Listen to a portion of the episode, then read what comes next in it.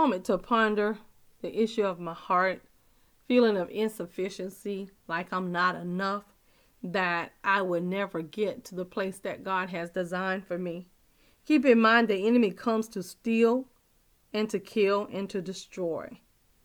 But the word of God tells us that he's come that we might have life and have it more abundantly. So just know that the word of God tells us that when the word is planted, the enemy is always you we have to be in a position to receive what God is saying because the enemy is always trying to destroy um, the word that's in us. You know, keep in mind the word of God tells us some fall on stony ground, some fall on between cracks, y'all, and some fall in fertile ground. But you have to be prepared. Think about, I want you to think about a farmer who is planting planning for the next season.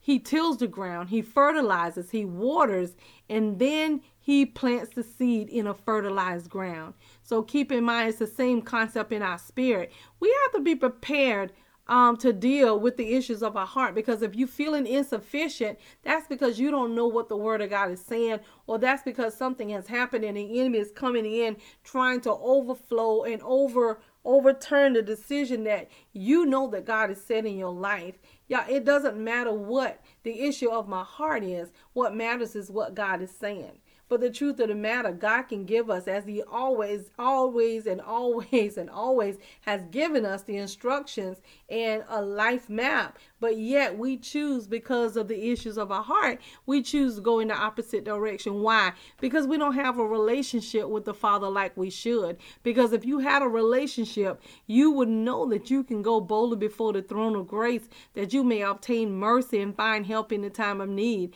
So as you do that, the Holy Spirit is there to make sure you know what the word of God is saying about the situation and what he's saying about you. But the enemy's job is to keep us from being one with the Father, keep us from allowing the Holy Spirit to guide us to all truth. And as we deal with the issues of our heart, then you know, again, God can have his way. That's if you choose to let him have his way. It doesn't matter the issues that we have. What matters is we can acknowledge those issues and bring those issues boldly before the throne of grace that we may obtain mercy and find help in the time of need. So, yeah, I can feel insufficient, but do I succumb to that feeling of insufficiency or do I trust and repeat what the Word of God tells me about myself? And as joint heirs with the throne, to the throne of God. So again, it doesn't matter what I feel. What's matter, what matter is where is my faith and what do I do and where do I apply that thing. So yes, feeling insufficient. Okay, all of us do, but they stay there for a second. You know, as a matter of fact, do a drive by. Do not stop. Do not park. stay there for a quick second, and then in the, get in your race car and zoom past what the enemy is trying to tell you, because the word of God is there, and it will not change, and it will not fail. And this is the confidence that we have in him that when we ask anything according to his will, he hear us.